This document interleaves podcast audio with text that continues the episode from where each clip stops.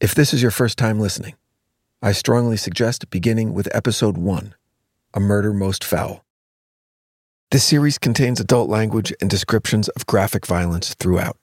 Listener discretion is advised. Cavalry Audio. So, we ended last episode with a question. Admittedly, a loaded question.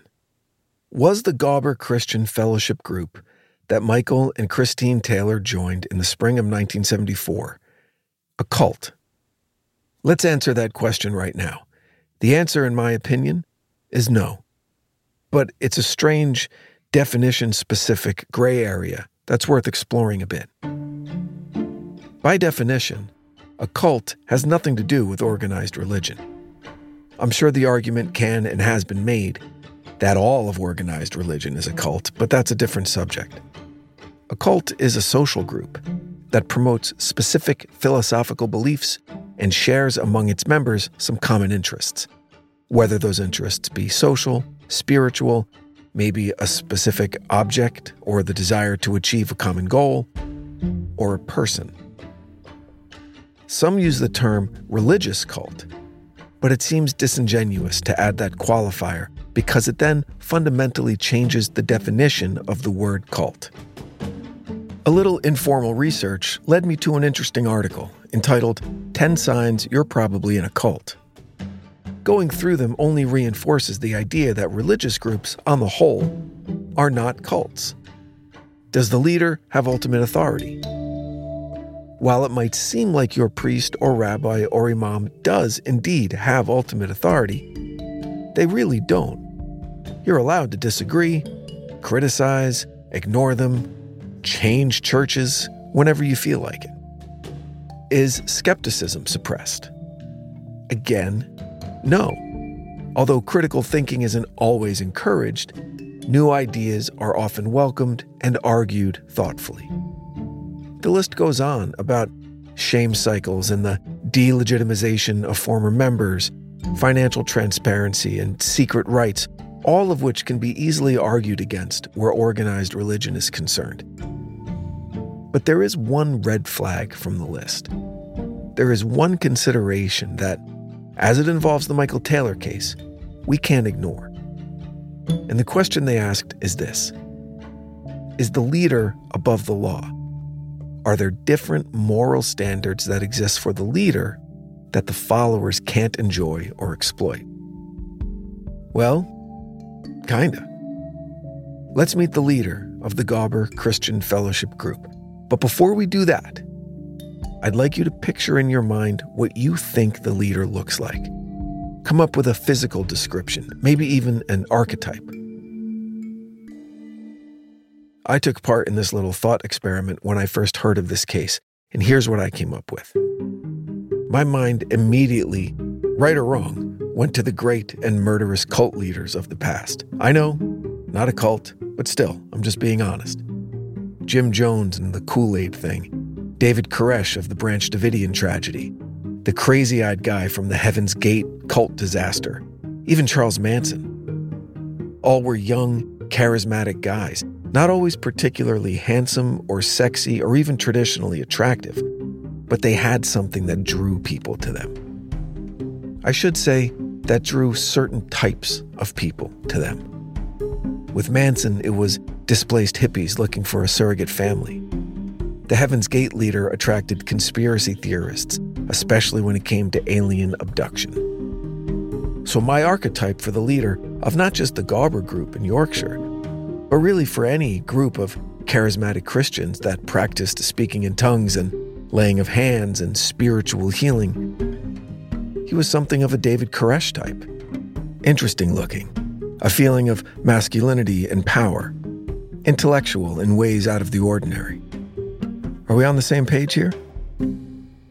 Because I was completely wrong. From Cavalry Audio, this is The Devil Within.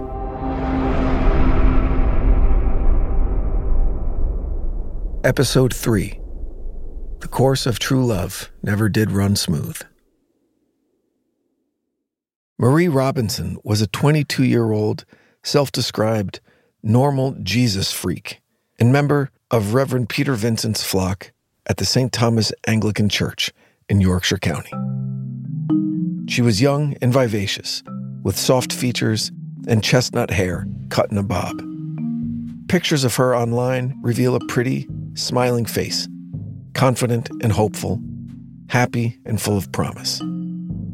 Definitely not what I pictured in my mind when I first considered who the leader of the Gawber group was, and especially what was initiated by them. So, again, young Marie Robinson was just 22 years old when she volunteered to the Reverend Peter Vincent to run a weekly home group that serviced St. Thomas's and the surrounding area. And it was then that Marie could wear a new title that of lay preacher.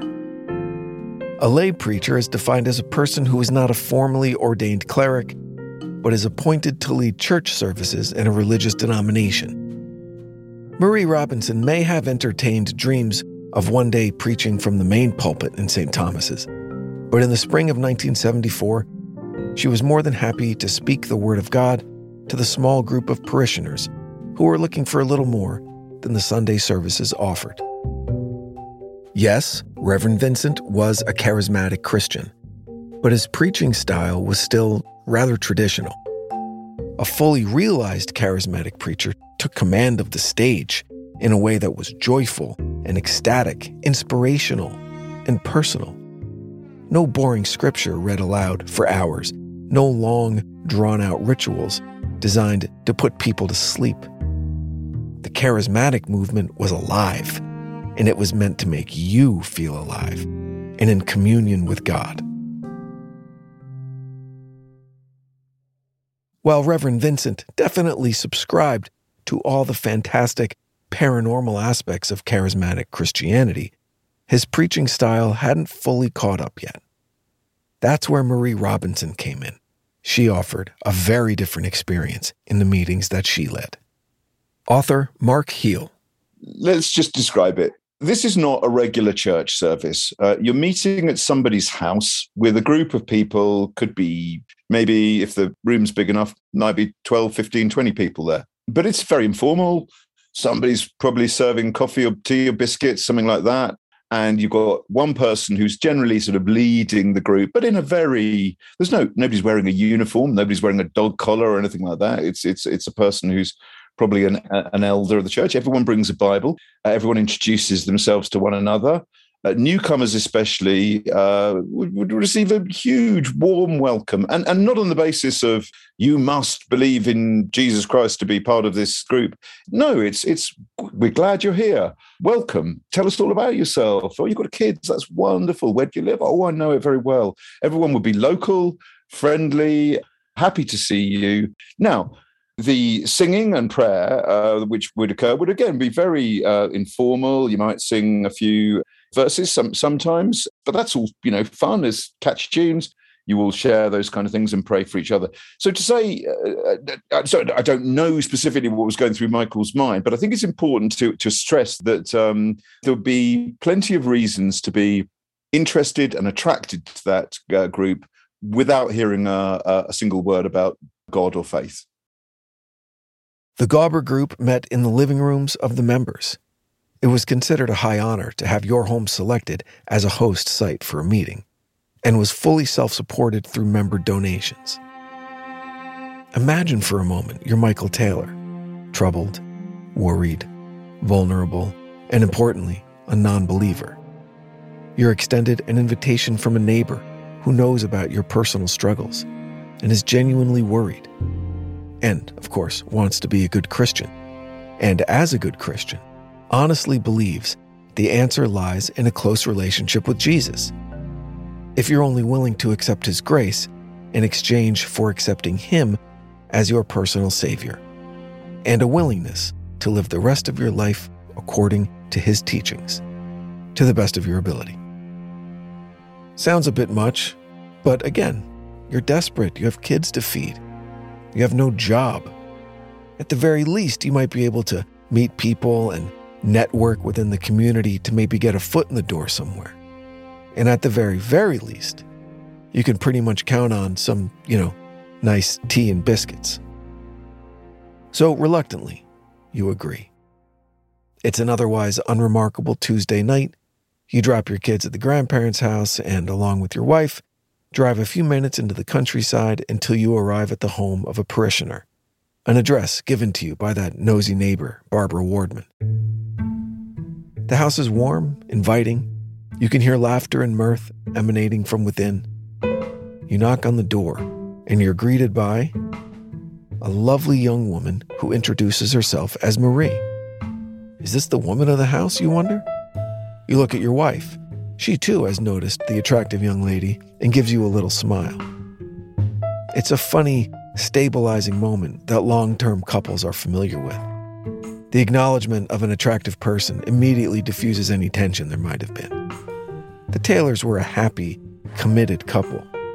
And yes, the young woman who greeted them at the door was young, vibrant, and attractive. Both things were true, and the Taylors had every reason to believe that both of those things would remain true. Then they realized, through the course of introductions, that young Marie was, in fact, not the woman of the house, but rather the spiritual leader of the group. From the research that I've done, I don't think that the Reverend's wife, Sally Vincent, I don't think she liked Marie. So there was there, was water wasn't smooth sailing. Know this would be normal in any organisation. Not everybody always likes it, everybody else. But Marie was running this group and would have had a degree of spiritual authority. That nobody was watching Marie in the sense of nobody was telling her what to do. She was autonomous, really, but broadly under the guidance of the Reverend. But he wouldn't have known on a day-to-day basis. I mean, it's quite possible that you know once every couple of months he might have popped in, but but you know said hi to everybody. You know, come along on Sunday. But there was no rigorous oversight. Once the meeting got started, it's fair to say that the charismatic lay preacher who led the festivities of the Gawber Christian Fellowship that night brought her A game. It was Michael Taylor's first experience with someone speaking in tongues. It had also probably been a long time since he had any physical contact with another human being that wasn't a member of his family. And singing? Definitely not. But as the evening built to its dramatic crescendo, so too did Michael Taylor raise his voice in acknowledgement of the Holy Spirit. Music filled the room, filled his soul, and commanded his spirit to feel nothing but joy and magic and love and understanding.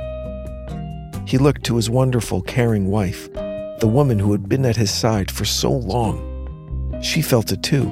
In a room full of strangers she'd known only a few hours, she felt completely at home, completely at peace. They were hooked.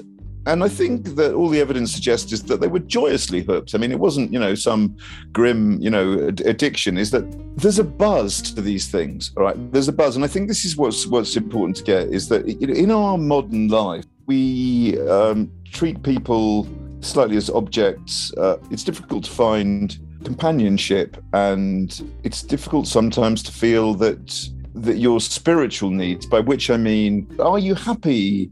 Are you being fulfilled? Do you want to do good? And this, this is this is the other thing is that this is a choice. You know, come on, we're, we're all here because we want to be good. We want to be better people. We want to improve ourselves. We want to be better. We don't want to, we don't want to be in sin. If you you know like that term, we, we, we, know we don't want to be those people. We want to be better people. How do we do this? How do we all support this? We do this through worshiping God. We do this from supporting each other.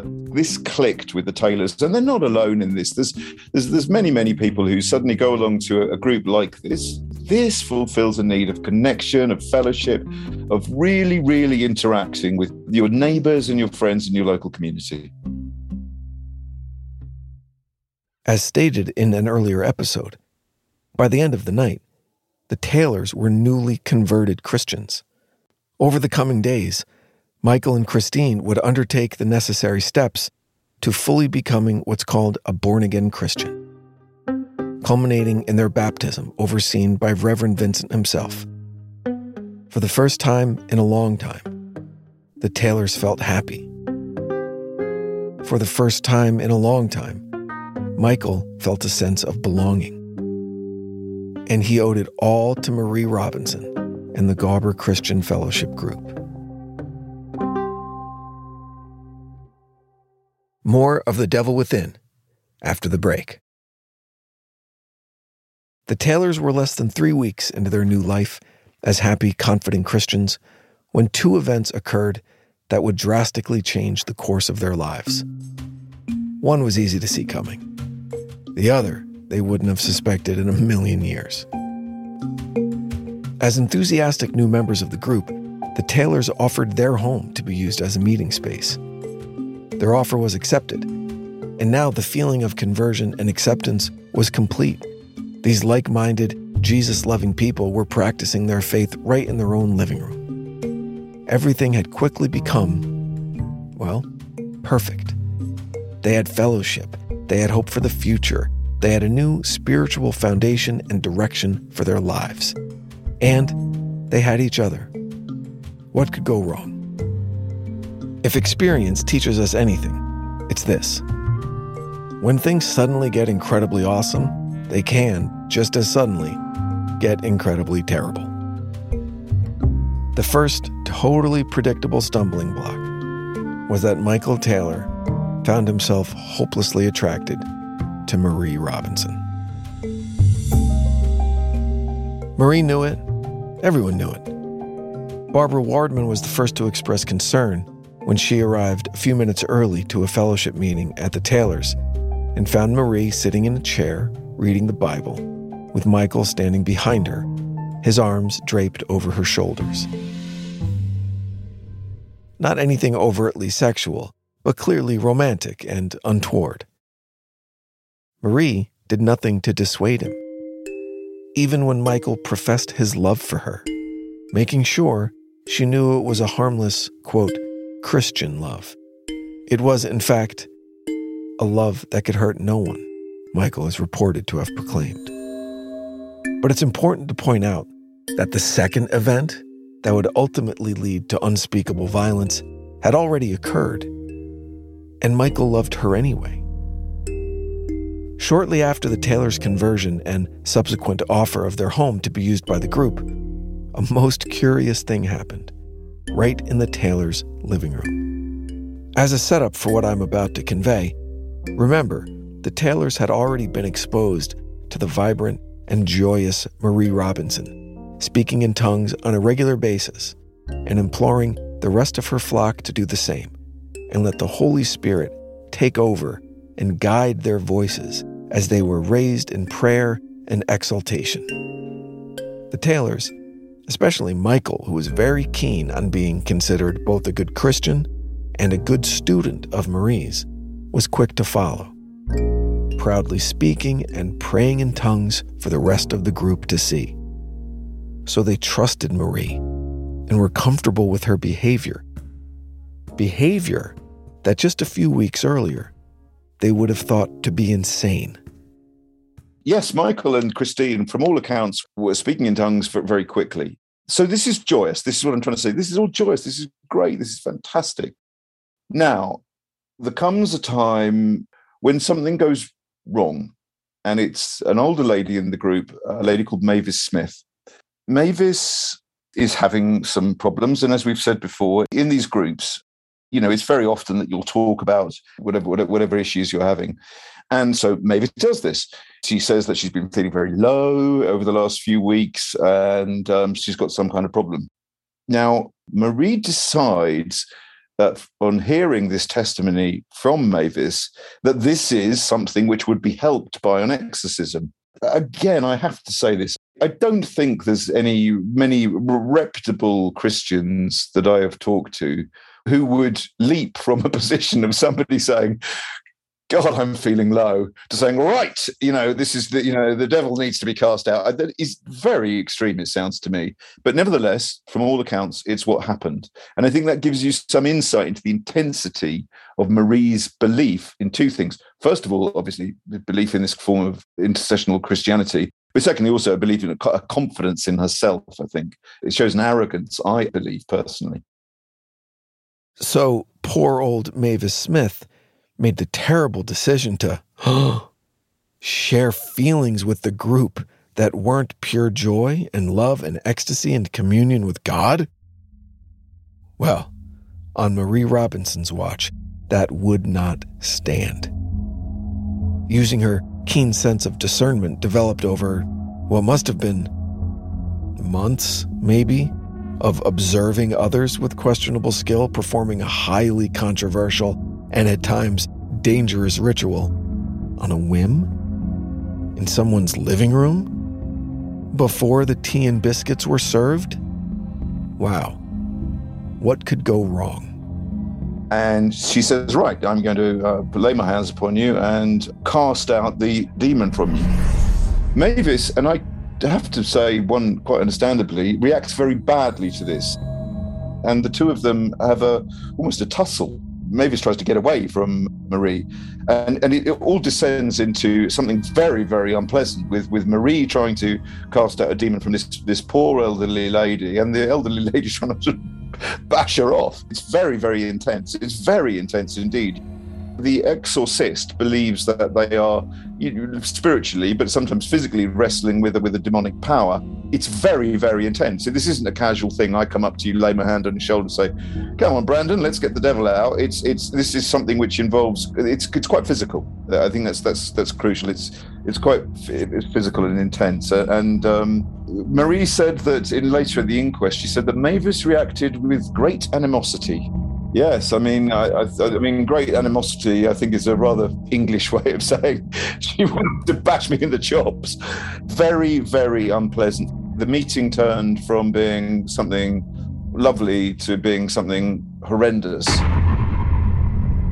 So we have a scared elderly woman who suddenly feels the need to defend herself physically from the leader of their church group it was reported that Marie Robinson was stuttering like an epileptic as she attempted to exorcise the supposed demon that made Mavis Smith sad.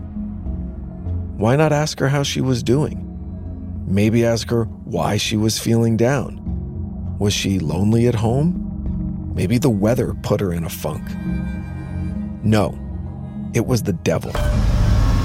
And Marie was there to engage in spiritual warfare in an attempt to raise the spirits of Mavis Smith because apparently there could be no sadness in the Gawber Christian Fellowship group but for the devil's doing. Now, despite this strange and violent turn of events, Marie remained in charge. And most importantly for our story, Michael Taylor remained smitten. It wasn't long after the Mavis Smith incident that the unspoken but clearly obvious attractions that Michael felt toward Marie had become a problem. A problem both within the Taylor's marriage as well as within the fellowship.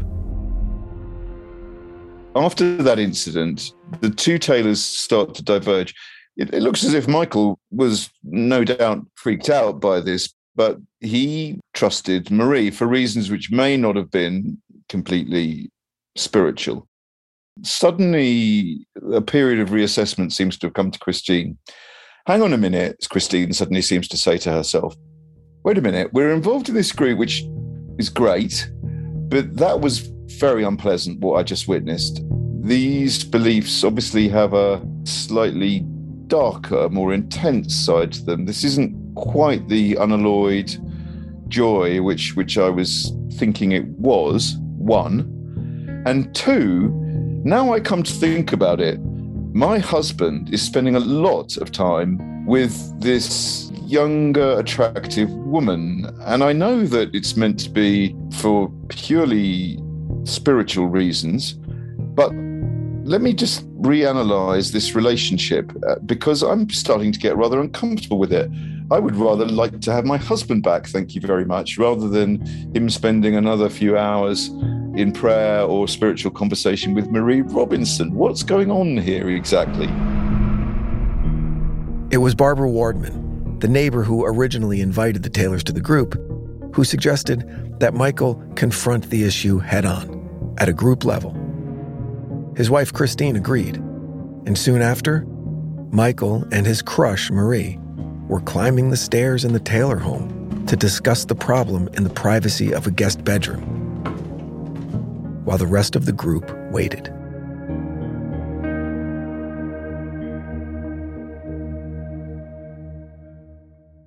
More after the break. As far as we can tell, the only people in that bedroom were Michael and Marie. But their stories match. During their discussion, Michael openly confessed his feelings for Marie, and he attempted a romantic sexual advance. He tried to kiss her. Marie, in response, to use the parlance of our times, she friend zoned him effectively. Yeah, firmly in the friend zone. So now we have the pair descending the stairs to rejoin the group and make a proclamation. Marie states that they have differing passions for one another, but those differences had been discussed and overcome. They had indeed witnessed a miracle in that room. More specifically, they had benefited from a miracle in that room. To which Michael added, it was a great victory for God. But then, perhaps, Marie took the confession a bit too far. She said, uh, No, um, we've talked about this and we've won a, a great victory for God. Yes, we have passions for one another, but we've overcome them and you don't have anything to worry about. Michael, he stands no chance with me at all. So, so you don't need to worry about it, Christine. We just tried to make a pass at me, and don't worry, I turned him down. It's all fine. now, and now, imagine how embarrassing that must have been for Michael. He, here is this woman. He has this very, very intense relationship with not a woman he's he's married to, but his wife is right there in the room, and he effectively now has the fact that he's made a pass of Marie Robinson described to the house group and his wife by the woman right in front of him. And not only that, but he's been told quite firmly that he's not going to get anywhere. Now, from a strictly male ego perspective, I mean that must be very crushing and um, and embarrassing. I cringe at the thought of what that must have been like. Michael stood by stoically as the object of his affection displayed his abject shame for all to see. His wife, his friends, his God. It was then that something long dormant within the depths of Michael Taylor suddenly awoke violence. Michael Taylor, mild mannered, polite Englishman, reacted in a way no one could have anticipated. It affected Michael in a very, very strange way. And I can see what happened. A, a, switch was triggered I think suddenly the scales fell from Michael's eyes. He, he realized he wasn't going to get anywhere with this woman, but it was all in front of his wife. And that rather than admitting rather shamefacedly that this is what had happened, he attacked Marie. He went for uh, Marie and started screaming at her in, in tongues, apparently, and pretty much assaulted her, tried to attack her, and was pulled off by the, the members of the group. Marie paints this in terms of being Suddenly, Michael was possessed by the devil, or words to that effect, and, and, and attacked me. My feeling is that I think this it's quite clear what was happening. My, Michael was diverting his shame and intense uh, embarrassment into hostility. We see this with guys all the time. I've seen this with guys all the time. Do that. You know, the, the, the object of your affection is put up on a pedestal until she turns you down, and which at which point she's called all the names under the sun. And I, I think this is a, effectively a version of that. Michael Taylor lost control and attacked the woman that he had only moments before attempted to seduce while alone in a bedroom. He grabbed her by the throat. He clawed at her face. It took most of the members of the fellowship to restrain him. Typically, this type of behavior would be attributed to a troubled man in troubled times that needs some counseling and probably a talk with the police if Marie deemed it necessary. But these weren't typical times for Michael, and Marie wasn't your typical preacher. You, you have this mild mannered person that's clearly used to bottling up his, his emotions, and, and you might suggest that Michael was quite repressed. This is to do with good, evil, God, uh, demons, um, this is to do with a new b- belief system, and he's steeped in this now. So, so now he's he's seeing this like Marie sees it, which is that violence is not because you're a repressed person and that you're perhaps you uh, had a troubled childhood or whatever it might be. No, no, no. This is to do with being invaded by a demon, and Marie suddenly begins to be seen as evil, as the enemy and so I don't find it that surprising, to be honest with you. You have this uncorked emotions, this heady mix of emotions we've just talked about with friendship and sex and marriage all mixed into it, suddenly with the, the this new belief system, this new way of seeing the world. It was clear to Marie that Michael Taylor was possessed. Given her recent failure exorcising the demons from poor Mavis Smith, Marie thought better of attempting to help Michael on her own. Instead, she decided upon a course of observe and report, and ultimately took her concerns to the best person she could think of for the job the self described enthusiastic exorcist at whose feet she had learned the Reverend Peter Vincent. On the next episode of The Devil Within, will explore the ancient rite of exorcism, identify the demons thought to have invaded Michael Smith, and gain a clearer understanding of Reverend Vincent. Although Mr. Heel summed it up quite nicely when he said, If you are a hammer, then everything looks like a nail. That's next time on The Devil Within.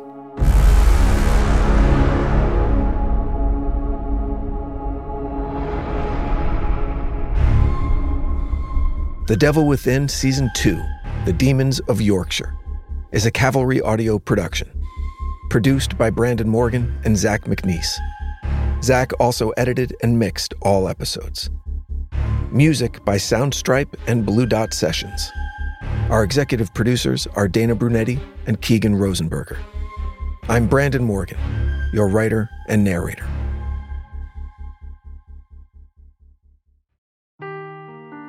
Seeking the truth never gets old. Introducing June's Journey, the free to play mobile game that will immerse you in a thrilling murder mystery. Join June Parker as she uncovers hidden objects and clues to solve her sister's death in a beautifully illustrated world set in the roaring 20s. With new chapters added every week, the excitement never ends. Download June's Journey now on your Android or iOS device or play on PC through Facebook Games.